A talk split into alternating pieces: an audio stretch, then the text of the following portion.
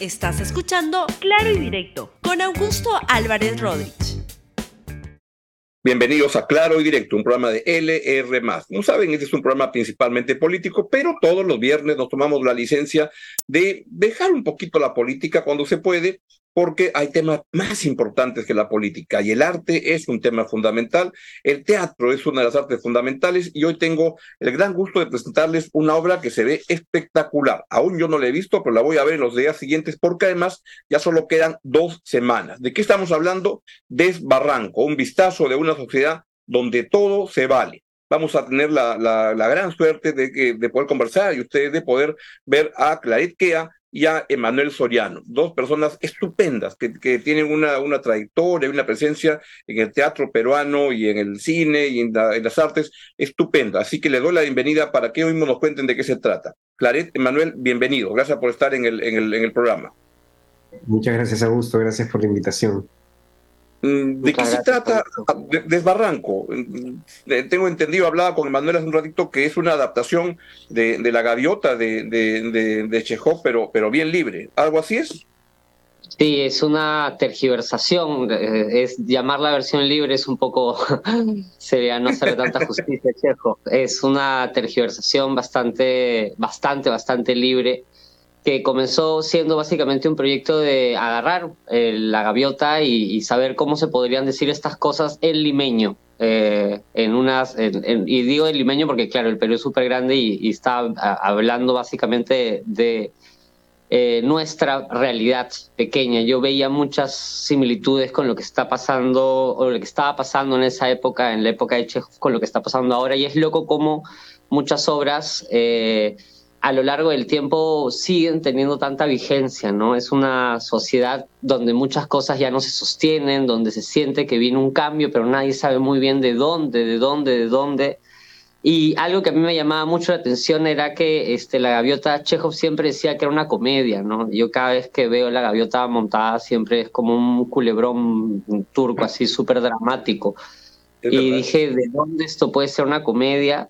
Y, nada, en verdad, eh, armar todo esto ha sido como una especie de cadáver exquisito, incluso también llegar, llegar al, hermoso casting que tenemos, eh, a los actores tan maravillosos que han confiado en mí para, para, para estar en esta temporada, Emanuel Soriano, mil gracias, Fausto Molina, Maranta Cum, Gisela Ponce León, Rocío Limo, llegar a cada uno de ellos también ha sido un proceso con el que la obra se ha armado. Eh, porque los, actores tampoco están representando a, los personajes dentro de sus propios perfiles, ¿no? Em, por ejemplo, eh, Fausto, Fausto, que tiene 22 años, 21 años, está interpretando a una persona de 66. Eh, todos los personajes están super, sí, eh, subvertidos. ¿Cómo has hecho con el, con el, buen Fausto, que, que, es tan joven como para que parezca de, de, de 66, que es 40 años o más de lo que tiene ahora? Pero tú sabes que hay personajes que no, hay gente que no crece, ¿no? En ciertas situaciones. Entonces también la decisión de tales y cuales personas y, también de los actores tan, tan, tan increíbles que están ejecutando estos personajes también son decisiones, porque también esto es una especie de sátira eh, de arquetipos muy claros. Entonces, este, eh, el, el, último personaje es un, un compañero que, que, iba a ser parte de la obra y no, no, no llegó a ser parte, uno de los personajes de la obra. Eh, de ahí empecé a ofrecer el personaje a, todo el mundo, nadie lo quería aceptar, entonces ahora el personaje es una silla. Este, y así sucesivamente. Entonces esto es una especie de cadáver exquisito, eh, bastante irreverente, donde hay una sociedad obsesionada con, con, la, eh, con el poder, con la publicidad, con ser competentes, una sociedad que te exige competencia siempre, ¿no? Comienzo a imaginarme qué puede ser, pero, pero sería una obra espectacular. Quiero volver a para, para preguntarte cómo has tergiversado y cómo has hecho, pero el elenco que tienes es francamente estupendo. Emanuel Soriano, con quien tenemos el gusto de estar ahora, Gisela Ponce de León, Rocío Limo, Fausto Molina y Amaranta Kun, que viene a hacer unos papeles como en Salomé, este, espléndidos, y, Fausto, que está, tiene una carrera por delante tan promisoria, y Isela, pues ni que se hable, ¿no? ¿Cómo, cómo así has logrado este, reunir a un elenco tan, tan potente para, para esta tergiversación? Es una gran esa pregunta yo quisiera hacérsela a Manuel. ¿Cómo así confiar en mí para esto realmente? Eh, para mí es un regalazo.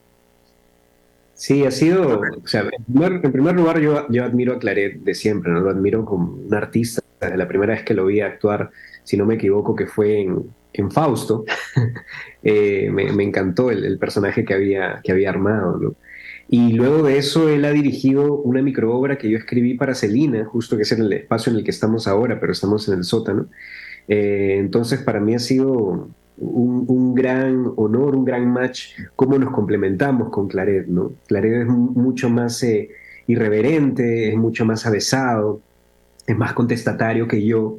Eh, entonces me da lugar un poco a ese lugar que a veces yo no, yo no del todo me doy, ¿no? Entonces mm. me encantó la propuesta a través de la obra, eh, y bueno, y el, y, el, elenco habla de por sí mismo, ¿no? La confianza que le tenemos a él y la, admiración que le tenemos es porque confiamos en, su talento, en su, en, en, su imaginario, que es como muy, muy enriquecedor y que lo van a poder ver en, en Desbarranco. Creo que como decían ahora, ¿no? Cada personaje no se acopla a su edad, ¿no? Por ejemplo, Amaranta, su personaje tiene 54, el personaje de Gisela tiene 19 el personaje de Rocío tiene 25, pero el mío tiene 34, que es mi edad. Entonces, soy el con mi edad. Pero, sin embargo, lo particular de mi personaje me parece que es que es camaleónico, entonces viaja un poco por todas las edades. Viaja un poco por todas las edades, ¿no? Porque es uno de los personajes más eh, carismáticamente Em, ensordecido, no, eh, como decir, em, no, es muy bonito, no es muy bacán el personaje, pero es súper carismático. Es súper contradictorio y eso es lo que me, me, encantó de la propuesta ¿no? y del personaje. Pues le da mucha riqueza al personaje, ¿no?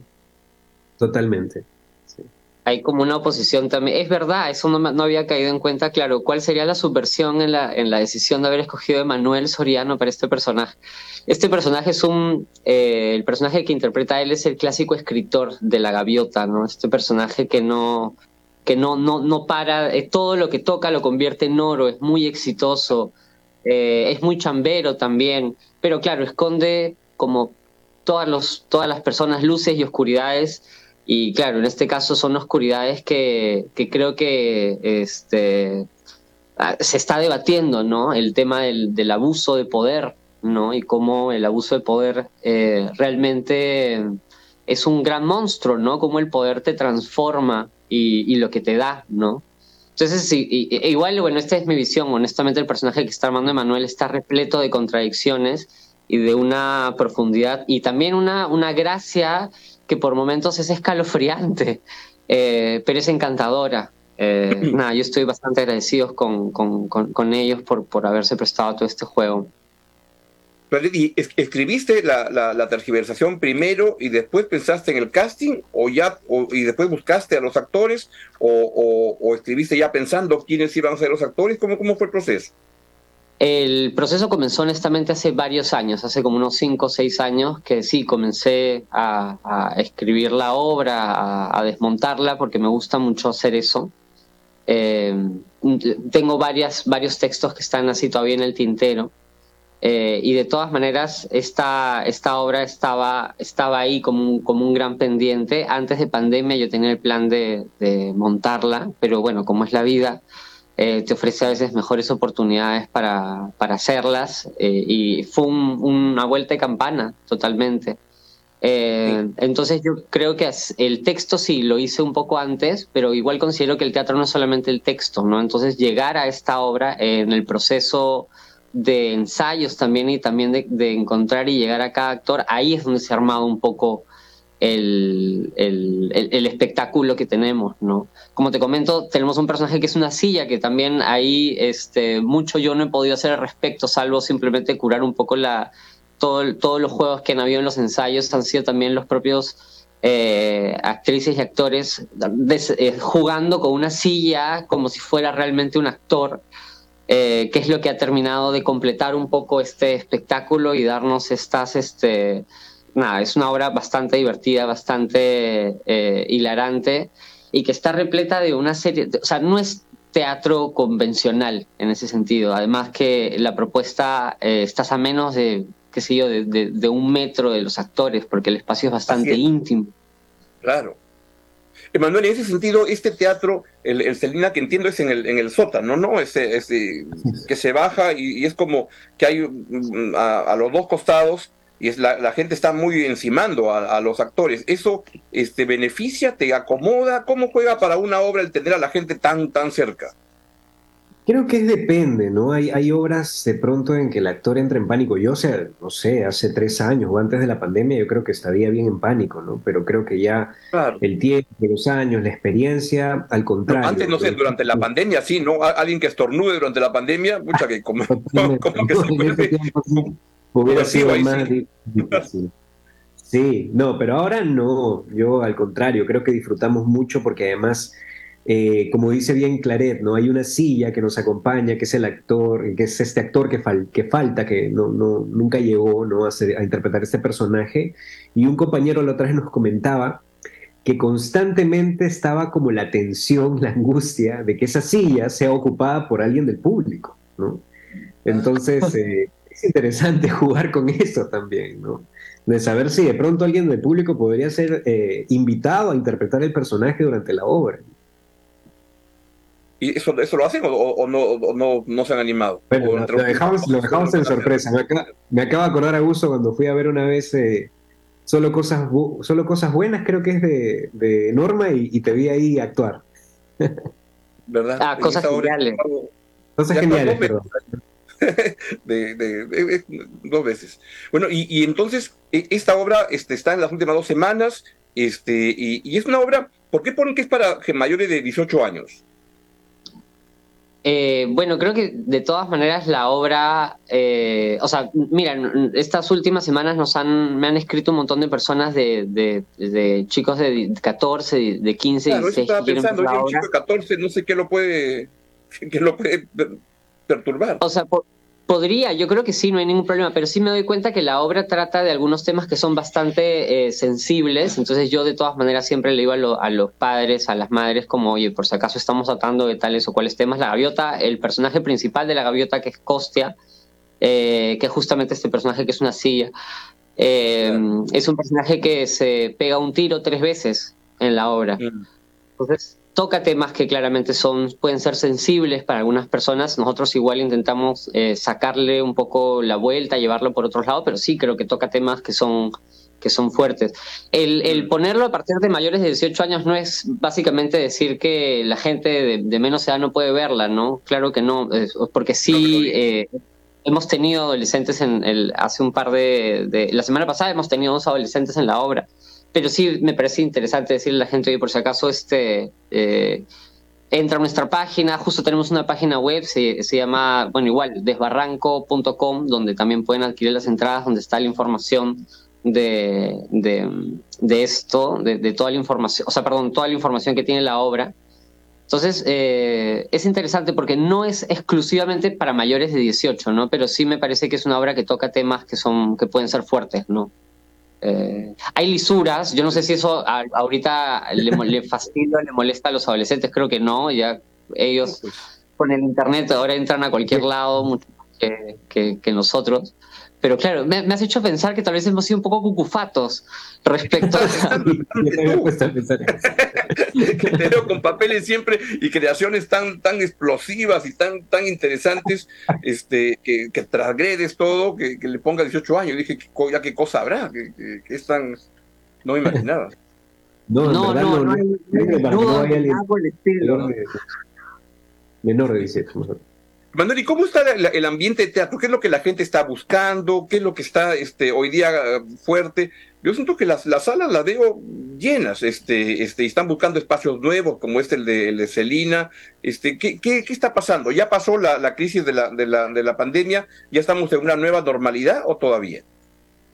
Yo creo que sí, de alguna manera. Lo que ha cambiado creo que es, hay menos, eh, em, menos salas hacen temporadas más largas. Ahora siento que hay temporadas más cortas. ¿no? Eh, yo, yo vengo a hacer eh, un, fin de semana una obra por un concurso del, Teatro Julieta. Luego he estado un mes en la de Lima y ahora estoy aquí en Celima, en, en Celina, ¿no? Y ha sido solamente... Pero son, este, cortísimas temporadas. La de Julieta, ¿cómo, ¿cuál era? Se, me pasó verla porque entre que dije ya, ya, ya, no, ya no estaba. y porque la de Lima, la de Lima igualito fueron cinco obras un fin de semana cada uno porque era un concurso que hacía el Julieta donde una obra gana y es repuesta el próximo año en una temporada de un mes más o menos. Mm. Pero sí, creo que esa ha sido la, gran variante, ¿no? Pero al menos sí, la gente está como eh, yendo. Lo malo de, de esa fórmula, por así decirlo, es que cuando ya prende la obra, ya se acabó. Así es. Es lo único mal, ¿no? Eso. ¿Y qué es lo que faltan? ¿Salas en Lima?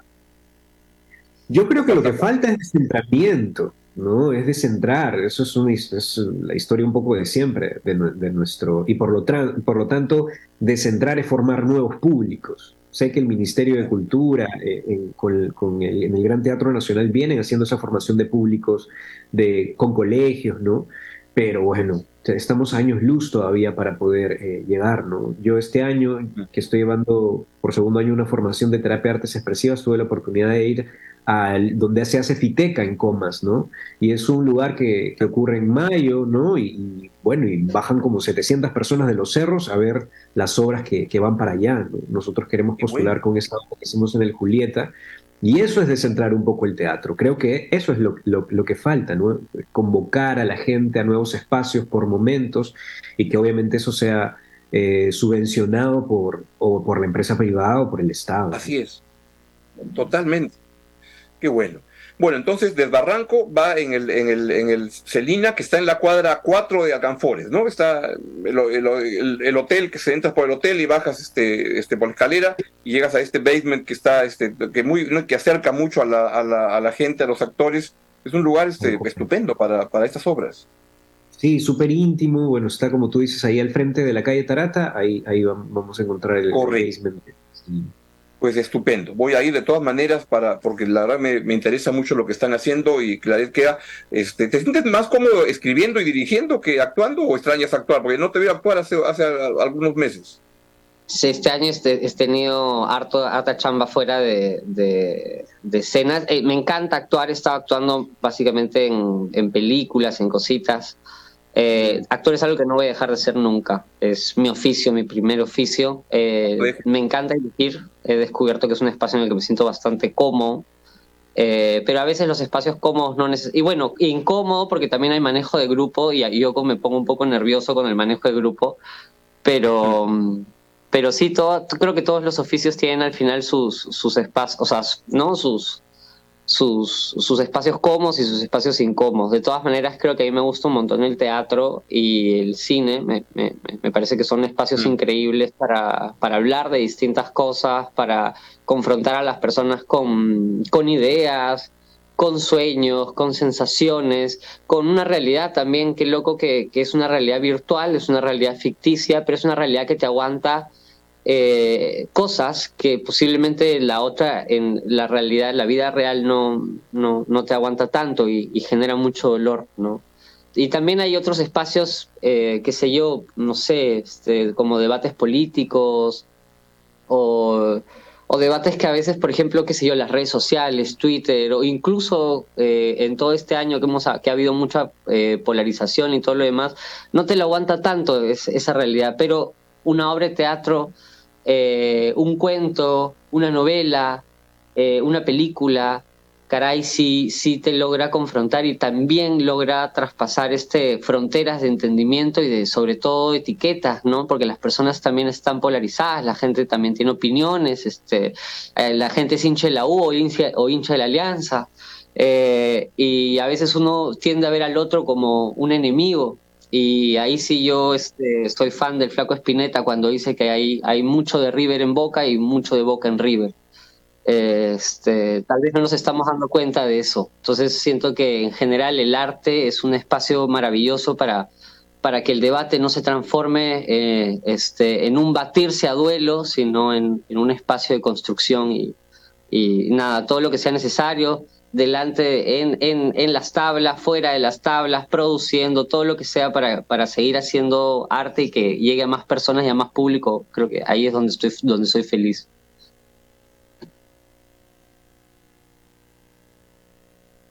mejor lugar para vivir si es que la gente fuera más al teatro, te permite ponerte en los zapatos de otro, entender experiencias. Y si los políticos fueran al teatro, porque yo la verdad que nunca he visto ni uno por los teatros, y eso explica creo que lo que pasa en la política. Claret y Emanuel, les agradezco muchísimo su presencia, la verdad que es un honor tenerlos y, mucha mierda, aunque ya la han estrenado y están las últimas dos semanas, así es que este, apúrense en verla que se ve espectacular. Desbarranco en el Teatro Celina en, uh, en Alcanfores, casi frente a Tarata. Un gran abrazo para los dos y ahí nos vemos en el teatro. Muchas gracias, esperamos. Y esperamos a todas las personas. Eso. Gracias. Muy bien, y eso ha sido todo por hoy. Los días viernes, como saben, hacemos un alto en la política y nos metemos en la cultura, preferentemente en el teatro. Que tengan un buen fin de semana y nos vemos el lunes aquí a la misma hora, a las 9 de la mañana, en Claro Directo en LR. Lo dejo con la estupenda programación de LR. Adiós.